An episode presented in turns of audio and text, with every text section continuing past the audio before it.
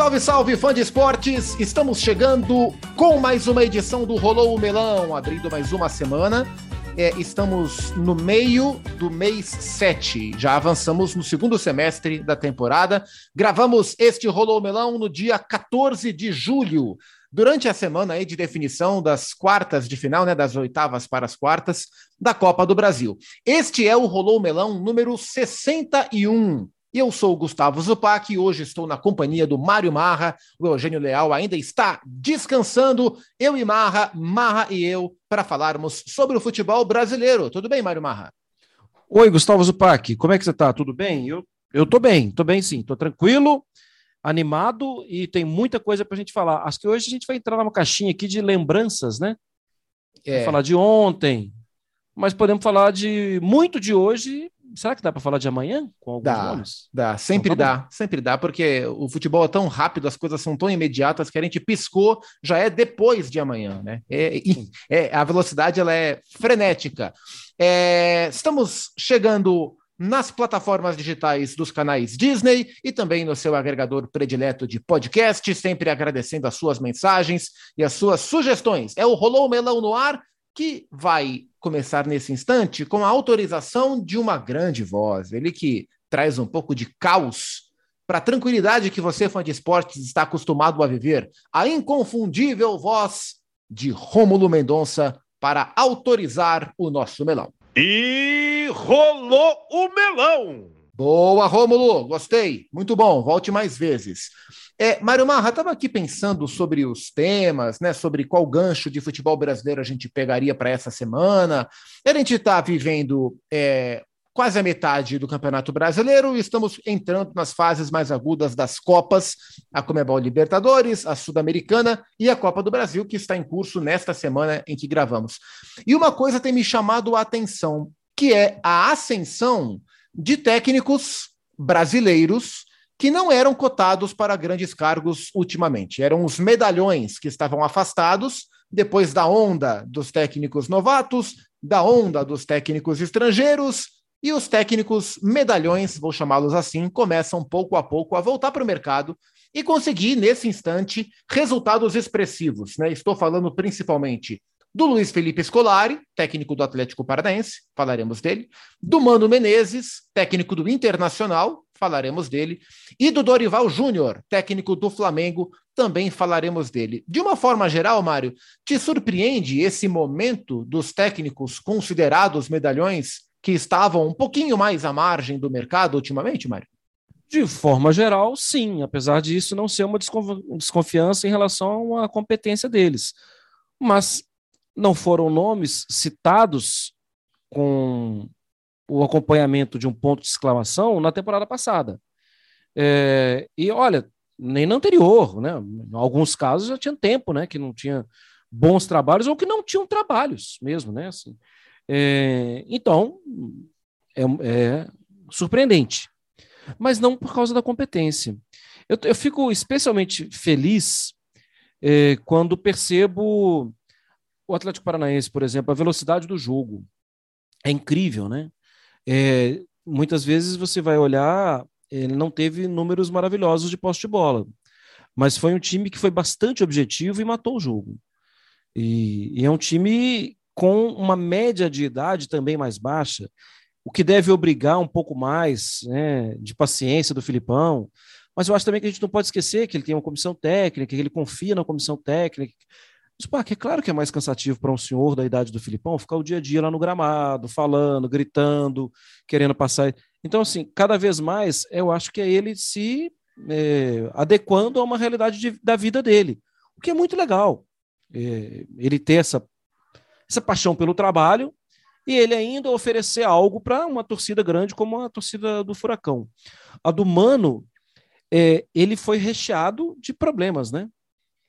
porque, bom, tinha uma rejeição imediata né, ao nome dele, apesar de ter história né, lá também, é, mas era muito inicial e ele foi não foi muito bem visto. Mas o Mano acabou com um problema. É, é, bom, só preciso fazer uma coisa. Assim. Ainda todos os trabalhos são muito recentes, então assim, ainda estão sujeitos a chuvas e, e trovoadas e derrotas e eliminações e tal. Mas o Mano acabou com um problema que é o desespero do torcedor colorado. Eu mesmo tenho a minha esposa Renata, o tio dela, o Serginho, ele recentemente falou comigo: estou cancelando o sócio. O dinheiro que eu pago para o sócio, eu vou fazer outra coisa com ele, vou ajudar alguém, vou doar minhas camisas, tal. Porque esse era o retrato de muitos colorados que viviam a oportunidade de tirar uma onda com o gremista, mas que percebiam: o meu time não vai para lugar nenhum, porque do jeito que estava, não ia mesmo. E o Mano endireitou os trilhos. E acho que a vitória do Sul-Americana foi bem legal para mexer também com o orgulho do, do, torcedor colorado. E o trabalho do Dorival, 10 jogos apenas. Sempre com a ressalva. O trabalho do Dorival é longe de ser surpreendente, porque ele já vinha fazendo um bom trabalho também lá no Ceará, era inicial. O trabalho do Dorival eu classifico como o mais desafiador e, ao mesmo tempo, o que poderia dar uma melhor resposta ele passou por cima dos desafios e ele está dando uma resposta rápida muito boa. É, e, desses três técnicos que citamos, poderíamos ir para outro tipo de conversa, mas ficando nesses três técnicos, dois deles é, entraram no lugar de técnicos estrangeiros. Né? O Mano entrou no lugar do Cacique Medina, que hoje é técnico do Vélez, Uh, eliminou o River Plate né, na, na, Libertadores, e o Dorival no lugar do Paulo Souza. Né, o Filipão entrou no lugar do Fábio Carilli, que ficou só 21 dias no, no Furacão, aquela loucura toda, e o Carilli já havia substituído o Alberto Valentim. Então, o Atlético Paranaense, que tem a fama de ser um clube diferentão, ele já estava numa linhagem de técnicos brasileiros. É, e esses técnicos têm peculiaridades, né? Então, o Dorival, nesse momento, é, devolve ao Flamengo a, a, uma fase quartas de final de Libertadores, Uh, bota o Flamengo nas quartas de final da Copa do Brasil. A gente grava né, essa edição do, do Rolou Melão menos de 24 horas depois da ótima vitória sobre o Galo por 2 a 0. E o Filipão, ele tem uma coisa: o Filipão é, ele se classificou. Quando. Agora as coisas mudaram, como, como o negócio de amanhã. Quando terminou a fase de grupos da Comebol Libertadores, né? E entrou, as, chegou, chegamos nas oitavas de final, o Filipão era o único treinador brasileiro entre os 16 clubes classificados para as oitavas de final. Até que o Paulo Souza caiu e chegou o Dorival Júnior. Né? Então, nesse momento, são dois técnicos brasileiros, o Luiz Felipe uh, e o Dorival Júnior. Né? E o Filipão coloca o, o Atlético Paranaense nos, entre os melhores do Campeonato Brasileiro. Está é, tá classificado nas quartas para as quartas da Copa do Brasil e também para as quartas da Libertadores. Em relação ao Filipão, tem uma coisa que me chama a atenção que é o, o que o Mário falou, né? Nem sempre é com um desempenho brilhante. E o Filipão, nos tempos de Palmeiras, eu acompanhava, eu era setorista do Palmeiras na sua última passagem, e ele falava: Olha, eu sou um técnico, eu não sou um técnico de desempenho, eu sou um técnico de resultado, cobre-me pelo resultado. É, isso em um clube com a ambição do Palmeiras é, é mais cobrado, porque a gente espera que os melhores times do país, os de fato maiores e melhores times do país, joguem bem, além dos resultados que eles consigam obter. Quando a gente olha para as ambições do Atlético Paranaense, eu acho que é mais aceitável que o time talvez não jogue tão bem, mas brigue de maneira muito feroz e muito competente, muito competitiva pelo resultado. Porque a missão do Atlético Paranaense é, é, é se colocar de maneira definitiva entre os grandes, do, grandes clubes do país, quiçá da América do Sul. Se o preço que o Atlético encontrou para de fato competir e vencer os maiores, dos maiores, seja abrindo mão um pouco de desempenho, mas para ter resultado, tudo bem, eu acho que isso é menos aceitado no Palmeiras, menos aceitado no Flamengo, no Atlético, eventualmente no Corinthians, é, e, e, mais compreensivelmente aceitado no Atlético Paranaense. É, é muito importante para a autoestima do projeto do Furacão estar nas fases mais agudas. Jogando bem ou jogando mal, não importa. É, o Atlético quer estar lá. E eu acho que isso é mais fácil para o Filipão tocar. É, e acho que também os jogadores do Atlético Paranaense, aqueles que não tiveram grandes passagens pelos maiores clubes do país, olham hoje para o Filipão e enxergam o Filipão do tamanho que ele é, né? Então, para a autoestima do projeto, isso é muito grande.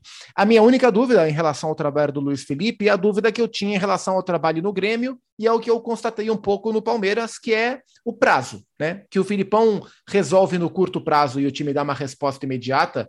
Isso a gente já viu em outros, em outros trabalhos, né? Até pela capacidade inquestionável que ele tem de mobilização do grupo. O longo prazo é o que eu tenho dúvida mas ainda não inventaram, viu, Mário Marro, uma forma melhor de a gente entender o que vai acontecer a longo prazo do que esperar. Tem que esperar o prazo virar longo, né, Mário? É, é não tem jeito. mas, mas os traços, é claro, concordo com você, repetindo outros trabalhos de impacto, né? Chega e impacta, mas os traços são bem positivos, né? E eu fui buscar aqui rapidamente a média de, porque eu citei a média de idade. No jogo contra o, o Bahia, a média de idade do Atlético Paranaense colocado em campo era de 25 anos. Bem diferente, né? Assim, de alguns. De vários times, bom, bem diferente dos três que a gente fala que são candidatos a tudo, né? Palmeiras, Atlético e Flamengo. É, 25 anos, o que indica também que ele vai ter um, um caldo aí pela frente, né? É, bom, e indica outras coisas também, que depois a gente pode até tocar nesse assunto mais tarde, que é uma questão, talvez ele vai precisar de um certo de um certo lúcio, né, com mais experiência, com mais casca para fortalecer o elenco. Apesar, Mas, do, apesar do Fernandinho, né? Que, que, que a partir da apesar semana do que Fernandinho, vem já pode jogar. Apesar do Fernandinho. É que. Ah, então vai lá, vamos revelar, né? É que a gente vai pensar em falar aqui também sobre o Daniel Alves. Mas sim, o Fernandinho confere essa, essa autoridade. É... Mas eu tenho uma curiosidade. Porque você, durante muito tempo, trabalhou uh, fazendo cobertura de time treinado pelo Filipão, mas também trabalhou um time treinado pelo Mano. É, rapidamente o Mano acerta, pelo menos os movimentos de defesa. É, o cobrado, muitas vezes, é o outro momento. E esse outro momento, ele rapidamente não deu tempo de atacar também. Calma, é preciso. Ele não vai fazer milagres. A crítica à vitória sofrida e suada, mais uma vitória é, obtida na segunda-feira, foi: é, mas por que não sai o Gabriel? É porque saem as pessoas que estão à frente dele, sai Carlos de Pena, sai o lateral, o Heitor, e por que não saiu o Gabriel, sendo que o América atacava pouco e, quando atacava, o Gabriel estava lá. Ou seja, ele não conseguiu impedir o ataque também. É, o Mano, é, ele não vai abrir mão dessa rigidez num, num primeiro momento, né, Zupac? Dificilmente, né? Acho pouco provável, inclusive, né, se a gente olhar, é, nos, em alguns dos jogos, é, era Gabriel e Rodrigo Dourado, e ele muito questionado por isso, né? Pela presença de ambos, e ele justificando que em determinados jogos ele precisava ter uma proteção, uma proteção maior. Se eu não me engano, contra o Flamengo. Foi o primeiro jogo em que ele foi com os dois e foi questionado sobre isso. É, além do fato do Dourado, no instante, oferecer uma estatura maior. É, a missão do Mano era estabilizar o Inter, né? Acho que o, Inter não contratou o Mano para revolucionar, o Inter não contratou o Mano para fazer o time, é, para fazer o que o Cacique Medina não conseguiu fazer. Acho que o Mano foi contratado para estancar, para organizar. E o Mano, para esse tipo de projeto, ele é um técnico competente, não conseguiu executar os últimos trabalhos com essa competência toda, mas se você for enxergar o projeto ideal para o Mano, é um projeto de organização, e o Inter se organizou. É, e até perdeu jogadores na linha defensiva, né? O Bruno Mendes, por exemplo, que era titular quando ele chegou, foi devolvido ao Corinthians. Mas me chama a atenção como é, ele organiza o time, o time é mais seguro, mas ele consegue, ele começa a conseguir aproveitar um talento numa faixa de meio campo que começa a fazer diferença para o Inter em alguns jogos, né? Então, o Wanderson como ponta jogando bem, Alan Patrick encaixou bem, o Depena, uma contratação muito interessante, né? Que estava certo com o Vasco da Gama, o Inter atravessa é, e traz o, o Carlos Depena nesse, nesse mecanismo aí da, dos jogadores de Rússia e Ucrânia. É, o que ele não tem ainda é o 9, né? Inclusive as notícias dessa semana é, repito, gravamos essa, essa conversa dia 14 de julho, é que o Dario Benedetto é um jogador que o Inter pensa para ser centroavante, né? Porque o Wesley Moraes foi contratado nessa esperança e o Wesley do Aston Villa, do comecinho de Aston Villa, a gente não viu ainda, né? Pré-lesão. Pré é, o David não é um jogador que, que consegue entregar, com muitas limitações técnicas. Então é um Inter organizado lá atrás, com talento no meio campo, e o Edenilson continua jogando muito é, mas que busca uma figura terminal, para usar uma, uma, um, um, verbete que o Tite gosta muito. Agora, de maneira muito silenciosa, o Inter se coloca, né? Se coloca bem na, na Sul-Americana, se coloca bem no Campeonato Brasileiro. E acho que desses três técnicos, Marra, o que mais me surpreende é o Mano Menezes porque como você falou, o Dorival já estava, demorou um pouco para voltar, até por questões familiares, mas voltou bem para o mercado no Ceará. O Filipão, bem ou mal, esteve em Cruzeiro e Grêmio recentemente. É, agora, o Mano era um técnico que não se falava, né? Era um técnico, para muita gente, quase que esquecido. O Mano estava ali com a família, tomando seus vinhos, cuidando dos seus cavalos no Rio Grande do Sul. De repente, ele vem para o Inter e parece que ele encaixou muito bem nesse trabalho do Inter. Que também é um trabalho novo e também vai ser carregado de cobrança, tudo. Quando eu falei do Gabriel, assim, é, é porque ele tinha também o Edenilson, né? Então ele não tinha necessidade, já que. E acho que a leitura foi corretíssima durante o jogo. O América não joga como jogou contra o Inter. O América, por mais que seja um time que esteja lá na parte baixa da tabela, ele tenta ganhar dos adversários. Contra o Inter, o América não marcou meio campo, marcou atrás, dando campo para o Inter. Então, a cara do jogo era, talvez não seja necessário mesmo dois volantes, mas os outros todos saíram e os volantes estavam lá firme e forte, ainda que o Edenilson não tenha, na minha visão, jogado de volante. E só o torcedor do Inter não ficar bravo, é, é, sim, a gente sabe, o Rodrigo Dourado saiu, mas ele foi citado aqui, né? E sim, a gente sabe, o Wanderson está machucado, como ele foi citado aqui. aqui. É... E como um campeonato, né, Zupac, mais achatado. O campeonato que na mesma época, na mesma rodada na temporada passada, tinha um Atlético líder com 37 pontos. O líder agora tem 30. As distâncias estão menores. Duas, o Palmeiras, nos últimos nove pontos, ganhou dois no Campeonato Brasileiro. Isso sugere que sim, alguém que conseguir a façanha de emendar uma sequência de vitórias, esse alguém pode, no caso do Inter, que está lá em cima já, esse, esse alguém pode assumir a liderança. E se esse alguém for, por exemplo, o Flamengo, ele entra de novo na disputa. Se conquistou nove nos próximos nove, enquanto Inter, Atlético, Corinthians, Palmeiras podem continuar na mesma toada, ganha aqui, empata ali, perde uma, ganha, ganha, empata. O quem conquistar nove, é, no caso do Flamengo, pode ter uma aproximação maior dos, dos primeiros. E, e até por isso. Do Dorival. É, até por isso, na segunda-feira, do Sport Center da noite, né, do qual eu faço parte, fui perguntado: ó, oh, com essa distância, depois de perder para o Corinthians, tá mais tá é, é hora do Flamengo abrir mão do Campeonato Brasileiro e olhar para as Copas? Eu falei não, não porque o campeonato está muito achatado, né? A diferença, se eu não me engano, do primeiro para o sexto é de três pontos, né? E o Flamengo está vivendo um bom momento, está se reencontrando, então nada impede de o Flamengo conseguir uma, uma sequência e encostar. Claro que vai depender dos resultados do próprio Flamengo e da administração das três competições, né?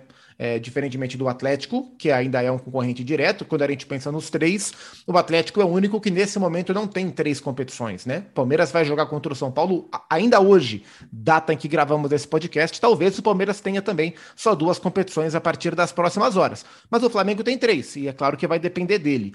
É, o trabalho do Dorival você chamou de mais desafiador, e ele é bem interessante nesse sentido, porque é, para o fã de esporte que olha nomes, pode parecer o contrário, né? Pode parecer o mais fácil, porque ué, é muito mais desafiador você formar um time sem o centroavante, como falamos do Inter, com jogadores saindo, com jogadores se reencontrando, do que você formar um time com Gabriel, Pedro, Arrascaeta, Everton Ribeiro. Pô, que desafiador é esse se é considerado o melhor ou o segundo melhor elenco do Brasil?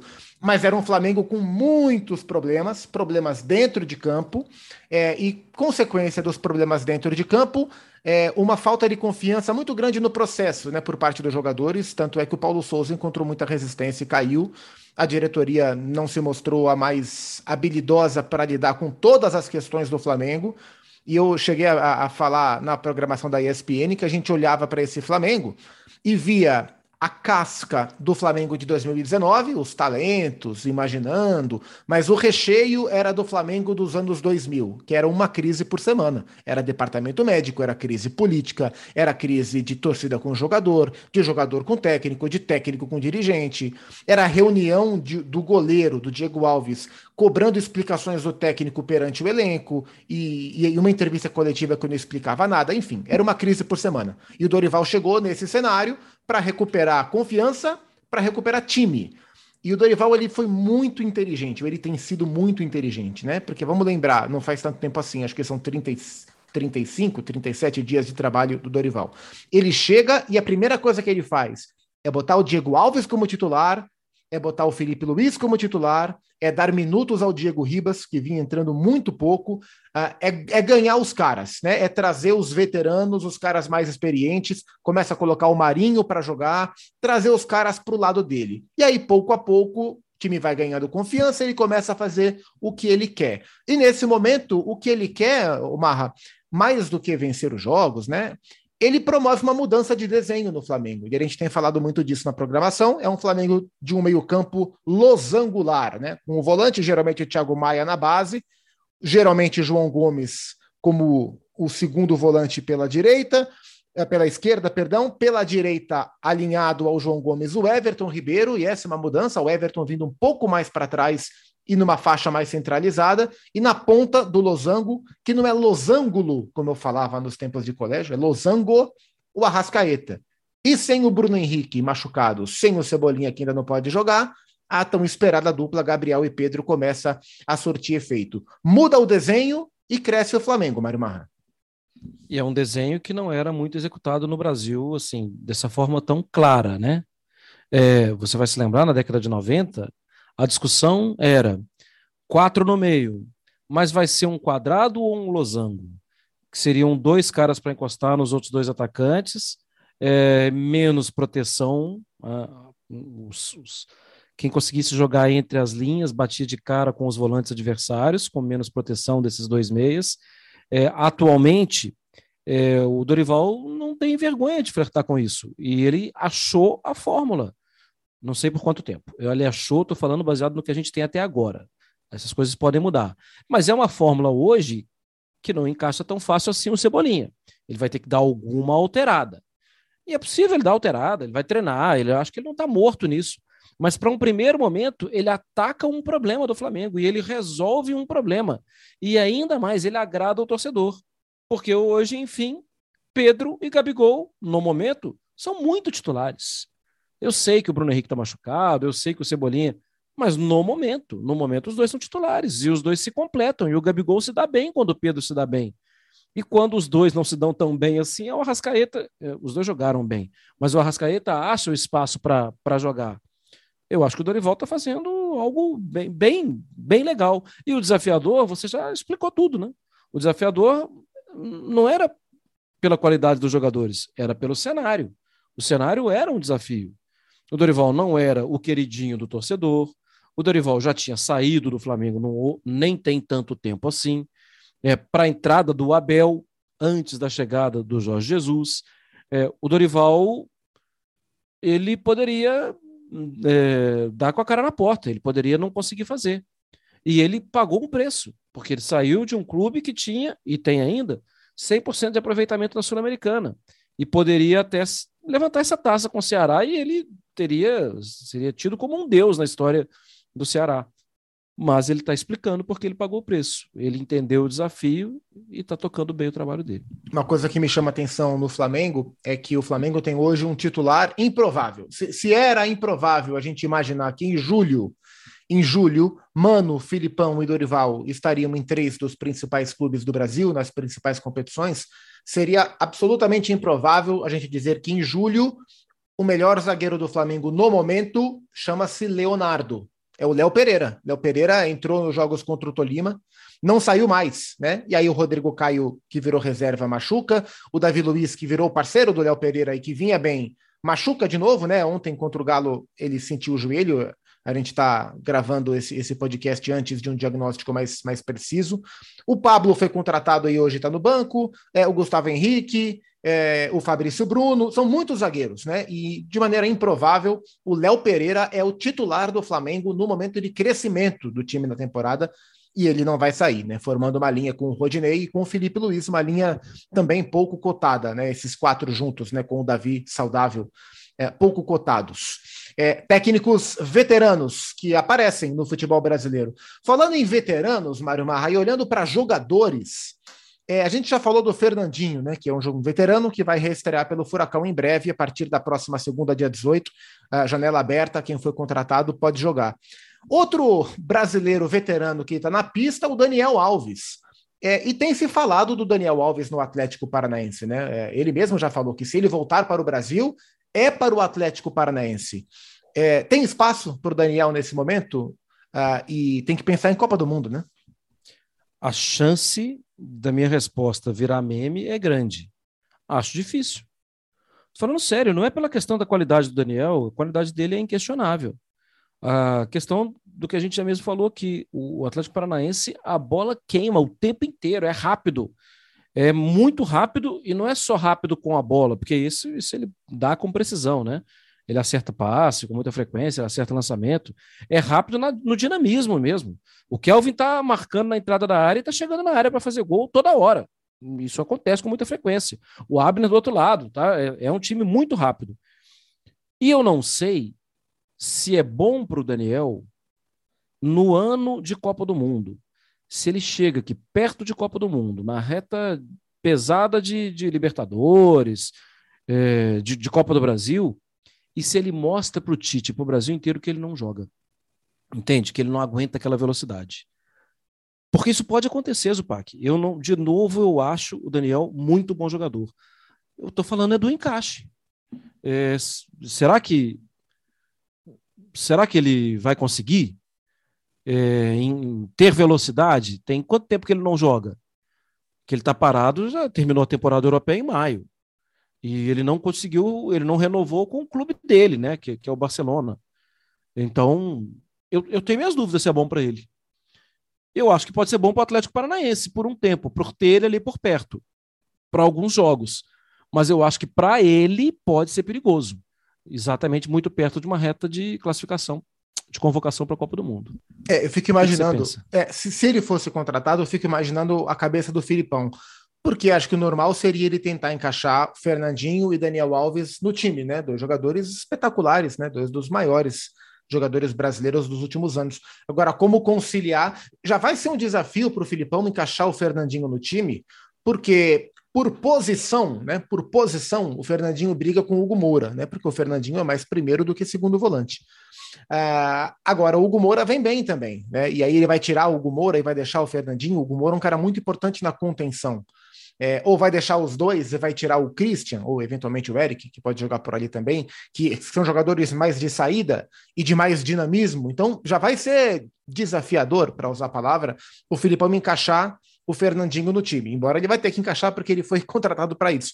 Com o Daniel Alves seria ainda mais difícil, né? E aí o Daniel Alves no meio-campo, como foi é, em boa parte da passagem pelo São Paulo, é, o Daniel pelo lado, como foi no fim da passagem pelo São Paulo, em alguns instantes na passagem uh, pelo Barcelona, é, e, essa, e essa velocidade imposta, eu acho que é um desafio, eu acho que o Daniel tem que pensar muito bem, porque mais do que um passo na carreira, está muito claro que ele tem escolhido os seus passos recentes nos objetivos curtos. E o objetivo curto é ir para a Copa. E o Tite já falou para ele, numa reunião, falou de maneira bem clara: Tite, Fábio Maceridian e Daniel. Dani, você só não vai para a Copa do Mundo se você não estiver bem fisicamente. E é, é uma escolha a ser feita, né? A gente sabe que o Daniel tem procura do futebol mexicano, que também não é um futebol lento, mas uh, o, o Filipão tem tentado. Mas joga-se menos. Sim, isso é fundamental. Joga-se menos, é. é. E aí ele vai ter que fazer a escolha, assim. É, é, se não tivesse Copa do Mundo, talvez eu pensasse o Atlético Paranaense o melhor projeto. Como ele tem um objetivo a curto prazo, talvez ele ponderar um pouco mais sobre isso seja mais inteligente. No Sport Center de hoje, dia 14 do 7 pela manhã, o Bruno Vicari deu uma sugestão para o Daniel Alves. Vai jogar no Fortaleza no lugar do Pikachu. Inclusive, o Pikachu vai fazer muita falta ao Fortaleza. É, eu não acho um absurdo. Eu também acho que é um time rápido, mas como joga o Pikachu com mais liberdade, olha, eu acho que seria um belo reforço. Mas, bom, isso é um problema do Daniel Alves, não é um nosso, né? Outro dia no. Acho que foi no Sport Center. Eu falei que o Pikachu é o Paulo Baier da atual geração, porque ele joga com. Ele é teoricamente um lateral, um ala, mas com a liberdade que o Paulo Baier tinha e usufruía muito bem disso no Furacão, é, quando, quando lá ele jogava. Acho que teria uma diferença do Pikachu para o Daniel Alves. Acho que o encaixe em termos de desenho funcionaria, mas o Pikachu é um jogador mais de definição, né? Ele tá lá, estava estava no Fortaleza sempre na área para definir também, e o Daniel é um cara um pouco mais da articulação, mas por que não? É um bom nome. Fica aí a dica para o Marcelo Paz, se é que é do interesse do Daniel Alves. Ô Mário Marra, temos F5 na semana ou não temos F5? Não, você acredita que não? Olha O último F5 foi aquele que eu ia quase esquecendo, a saída Bustos. do Bustos no Santos. É, de lá para cá, na Série B ainda não. A Série B tem teve menos jogo, né? Teve uma rodada só, não teve jogo tanto jogo assim no meio de semana. E na Série A também ainda não. O que me preocupa, porque às vezes eu posso estar esquecendo de alguém. a situação é, mas... do Jair é mais complicada no Goiás, né? Tem muito papo de que depois da última derrota, né, um 3 a 0 para o Atlético Goianiense, mas a princípio ele continua. Em BH o F5 tá em vista? Tem muitos boatos, né, de que o, o Turco Mohamed sairia, mas eu, pela, pelo que converso com as pessoas que estão lá dentro, não é para agora. Se sair, não é, não é agora. Vai ter que perder mais para sair. Ele que disse depois da eliminação para o Flamengo, que a, na Copa do Brasil, que a meta agora é buscar a liderança do Campeonato Brasileiro. Lembrando que estamos há três semanas, né? Menos, pouco menos de três semanas, dos jogos de ida das quartas de final da Comebol Libertadores e o Atlético do Turco Mohamed enfrentará o Palmeiras de Abel Ferreira. Mário Marra, muito bom bater um papo muito. contigo. Só faltou uma cerveja para a gente brindar aqui à distância, o que podemos pensar para um próximo, né? Quem Pode sabe ser? O rolou a levedura, ou rolou o lúpulo um dia. É, e semana que vem teremos Eugênio Leal de volta, segundo me dizem por aqui, e o que é também uma ótima notícia. É uma ótima notícia. O Eugênio deve chegar bastante descansado. Ele postou esses dias que estava preocupado apenas em filmar as aves voando na praia. Então acho que isso é vida. Acho hein? que isso aí faz. Acho que acho que ele vai estar tá bem. É. Isso, Voltaremos isso é em breve. Boa, Marra, boa semana para você. Um abraço para o fã de esporte que está sempre com a gente. Deu para trocar uma ideia sobre os técnicos medalhões. Eles estão voltando? Será que isso é uma tendência? Será que é passageiro? Será que é curto prazo? Será que o Luxemburgo está esfregando as mãos? Outros técnicos medalhões, o Renato, por que não? Mano Menezes, Filipão e Dorival em destaque no futebol brasileiro. Esse foi o nosso tema de hoje, nosso papo no Rolou Melão. Semana que vem tem mais, hein? A edição número 62 do podcast de futebol brasileiro dos canais ESPN. Muito obrigado pela sua audiência, pelo carinho de sempre e a gente se vê na semana que vem. Tchau!